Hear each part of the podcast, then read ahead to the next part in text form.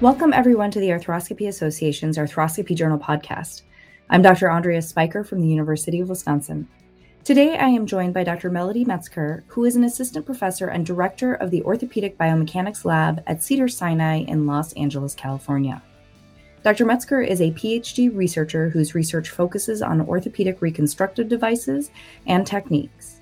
Dr. Metzger was the senior author of the article titled Comparable Torque to Failure Using the Simple Stitch versus the Figure of Eight Configuration for Hip Capsular Closure Following an Interportal Capsulotomy, a Cadaveric Study, which was published in the December 2022 edition of the Arthroscopy Journal.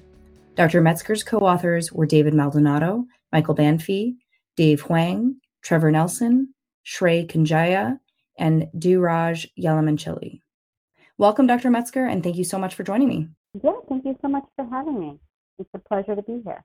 Melody, can you tell us a little bit about your lab and research to start? Yeah, sure. I'd love to. Um, I've been here at Cedar Sinai for a little over 13 years, and the lab initially started as a spine biomechanics lab. Um, my, my dissertation and my background when I was in graduate school was mainly focused on researching the biomechanics of the spine but about four years into my uh, position at Cedars, the ortho ortho department became an actual department. Prior to that, it was sort of housed in the Department of Surgery.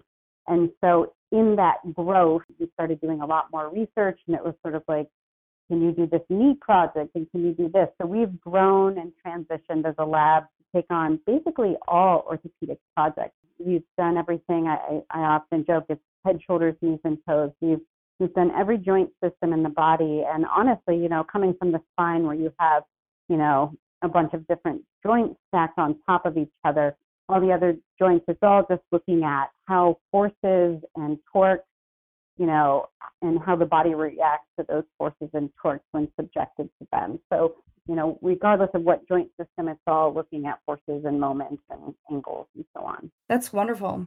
Now, we'll be discussing a per- this particular project in more detail momentarily, but can you tell us briefly about some of the other collaborative projects you've completed with orthopedic surgeons or that you are currently working on? Yeah, absolutely. So, uh, like I said, we kind of started as a spine biomechanics lab, and we were initially focused on doing some of the initial work on looking at intervertebral disc replacement, both lumbar and cervical disc replacement devices. We've also done a lot of animal models looking at spinal fusion, and then started collaborating more with our sports medicine affiliate, which includes the project that we're going to discuss today, which is the Cedar Sinai um, Jobe Institute. And we've done a lot of projects in this, investigating different techniques surrounding ACL reconstruction and repair, elbow, uh, UCL reconstruction. And then we've done um, several different hip projects, again, including the one that we're going to discuss today, including ones that have looked at over resection of the femoral head during um, osteochondroplasty or femoral osteochondroplasty and how that affects the distractive stability of the hip. And then we also did another interesting study with similar authors, uh, Dr. Maldonado and Banffy were on this as well, where we were looking at um, the thickness of uh, when performing labral circumferential labral reconstruction, which also had uh, really interesting results. And, and so the HIP project probably started a few years ago.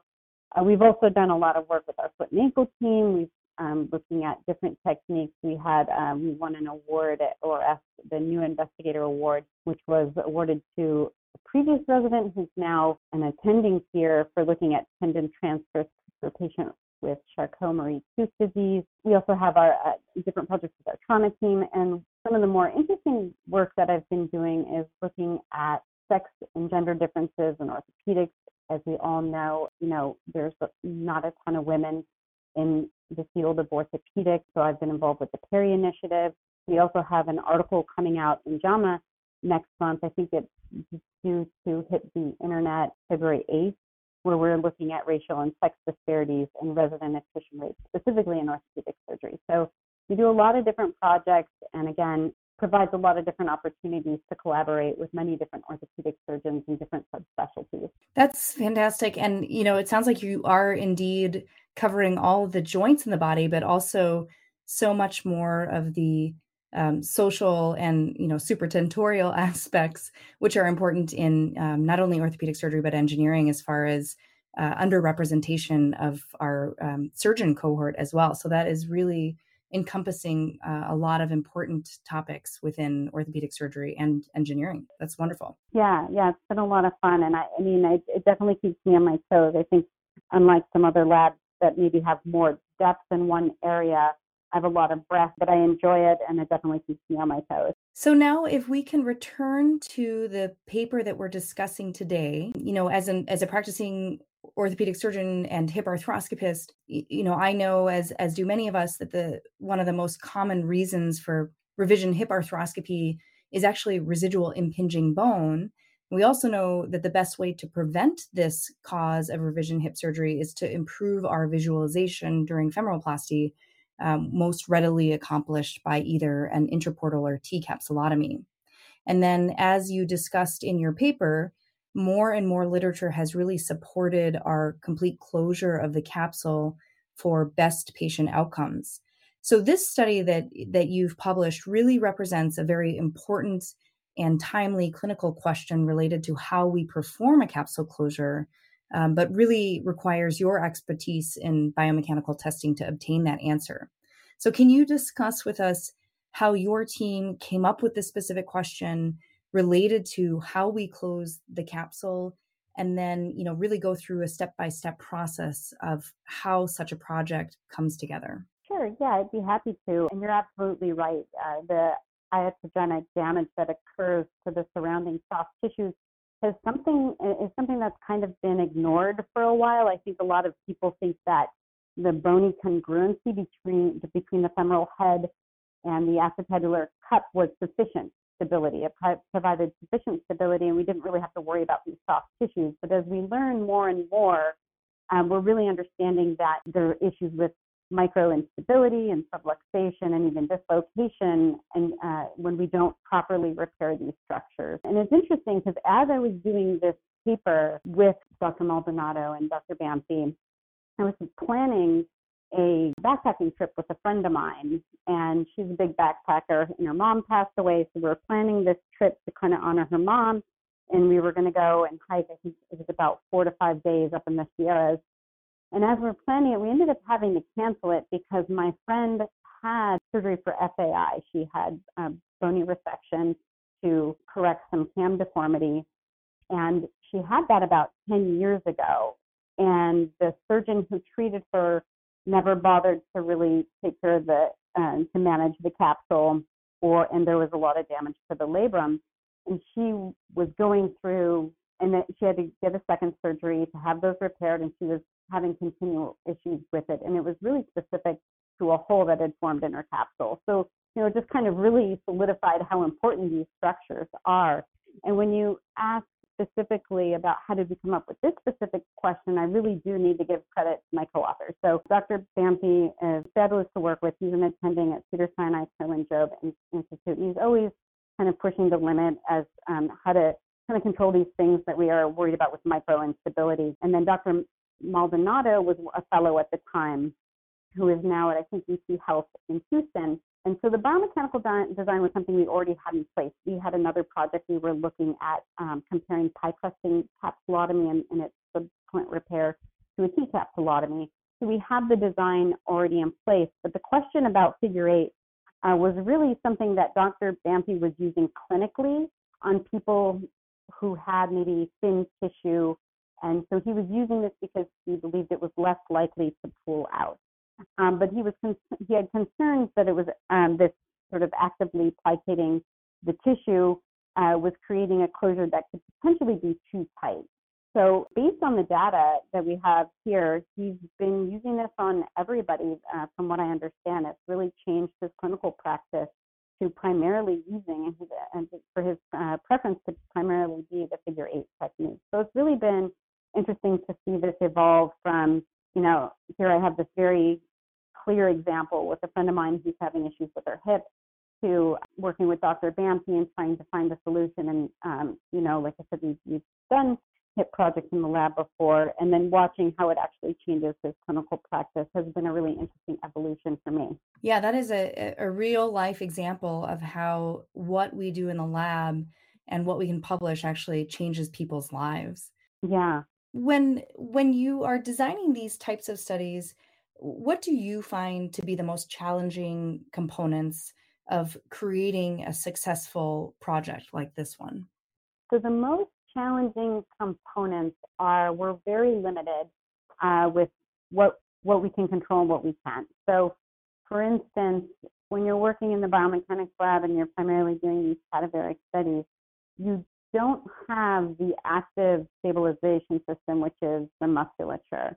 You're really just working with the passive stabilization. So it's important to keep that in mind as you're um, putting these studies together because you know that that's a component that we have to think of when we start to apply these in real life. And the other challenge, specifically when we're looking at these hip studies, is when you remove the hip from the body, you are, you know, it's really hard to orient it in terms of things like pelvic tilt and how the hip is situated in relation to the thighs and the rest of the body. So, you know, really having a concise way of making sure you're consistently potting and placing that specimen and each specimen in the same exact orientation is difficult, but yet really important to get good results. And that leads to my next question. You know, in this study, this biomechanical model, you were able to replicate as best we could how to how the native hip moves.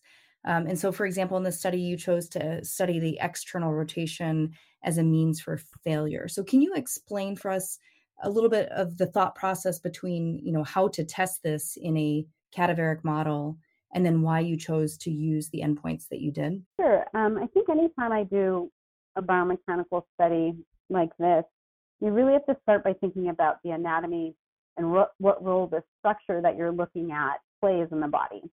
So for this study, for instance, we're mainly interested in the capsule, and we know that the capsule is made up of several different ligaments, and each has a slightly different role in how it provides stability for the hips. And the main ligament that we're interested is the iliofemoral ligament or the ligament of Bigelow, and that's because the integrity of that particular ligament is what is sacrificed during a standard AP capsulotomy.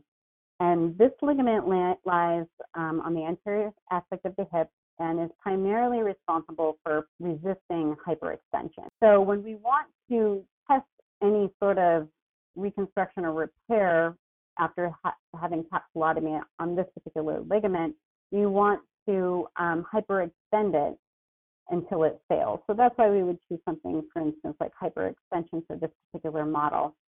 So the other thing you want to think about is reviewing the literature and seeing you know, and you want your study and your data to potentially be comparable if there is any comparable data in the literature so that people can review your data and compare it to other studies who have maybe looked at capsulotomy or, you know, other techniques.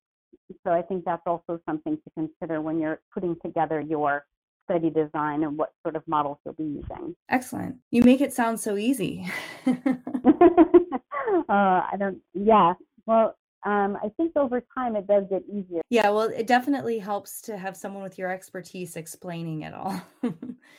so let's t- discuss some of the limitations of this current model. You mentioned a few of them earlier, but can you take mm-hmm. us through some of the inherent limitations of this cat- cadaveric biomechanical model, and then, you know, perhaps some of the limitations based on what you chose to investigate with this specific model versus what you chose not to investigate, you know, such as uh, you you used a, an interportal capsulotomy instead of say a T capsulotomy to study. Like any biomechanics study specific to cadaveric models, the main limitations are lack of musculature. Obviously, aren't able to account, uh, you know account for any sort of biological healing, and so we're always sort of looking at this time zero point where we're, you know, immediately after surgery. So that's one limitation. We're not really looking at this over time.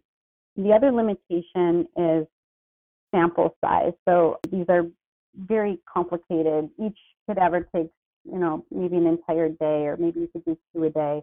So, you're obviously limited by sample size. They're also relatively expensive, so depending on your, your funding. So part of the reason we didn't investigate a T capsulotomy or expand the scope of the research project we were doing was really limitations related to time, you know, the fellow's time. He was only here for, you know, his year. And then funding and not being able to just, you know, test 50 cadavers. So we really chose to test and focus on the standard capsulotomy. And that's because I think when surgeons are performing a capsulotomy, they really want to limit the incision. And so you're correct when, you know, we talk about the T capsulotomy providing better visibility. Future studies could be investigating, you know, T capsulotomy between a, um, a simple suture technique versus eight. So that would be something that would maybe be a separate study. Great. And, you know, here maybe this is a good time to kind of uh, go over the conclusions of your study. Um, so, this study, um, you know, the conclusions uh, as published were that the hip capsular repair using either the four simple stitch or the two figure of eight configurations uh, with an interportal capsulotomy dem- demonstrated com- comparable failure torques and similar stiffness in a cadaveric model. So, with all the limitations that you discussed uh, in mind, um, it seems that with uh, whatever technique a surgeon prefers, either the simple suture or the T capsulotomy, that there is no um, significant benefit to one over the other, so that surgeons should continue to, you know, choose what they are both most adept at.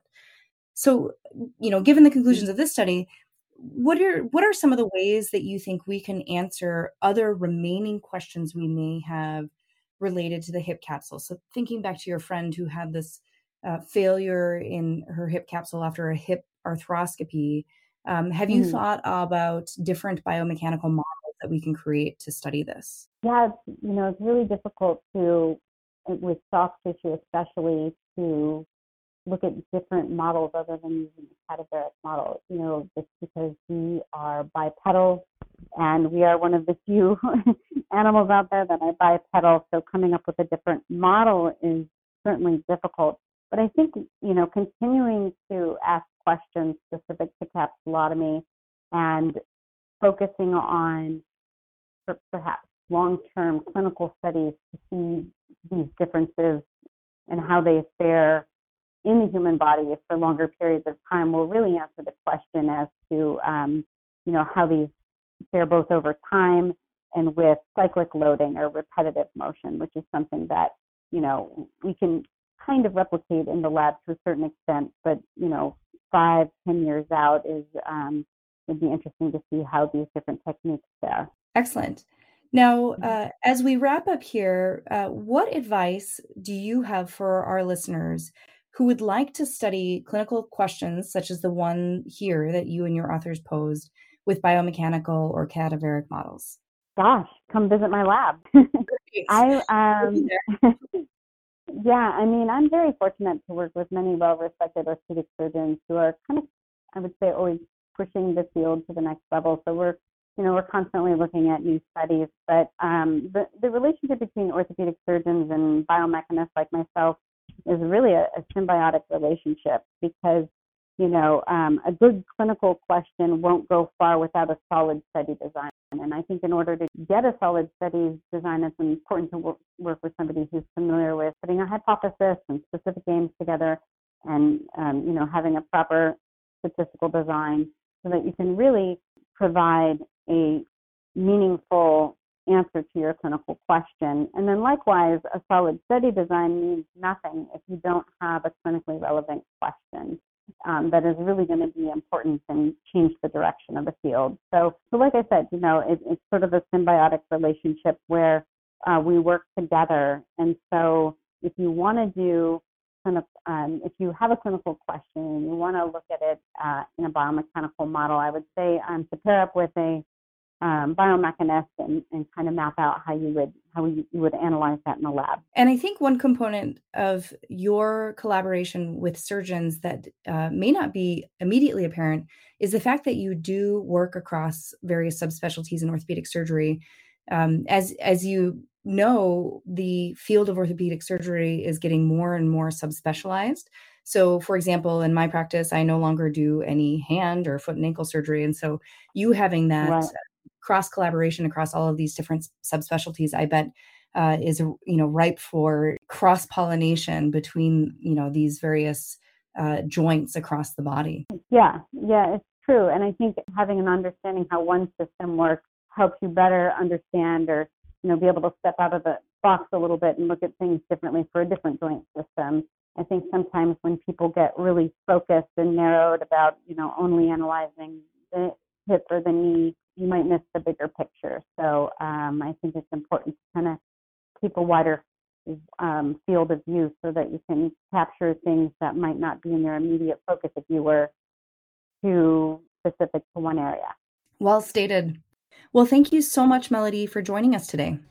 Thank you, Andrea. It was really a pleasure to be here. Thank you so much for having me. Dr. Metzger's article titled Comparable Torque to Failure Using the Simple Stitch versus the Figure of Eight Configuration for Hip Capsule Closure Following an Interportal Capsulotomy, the cadaveric study, can be found online at www.arthroscopyjournal.org.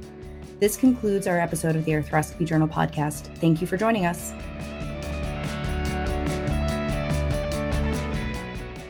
The views expressed in this podcast do not necessarily represent the views of the Arthroscopy Association or the Arthroscopy Journal.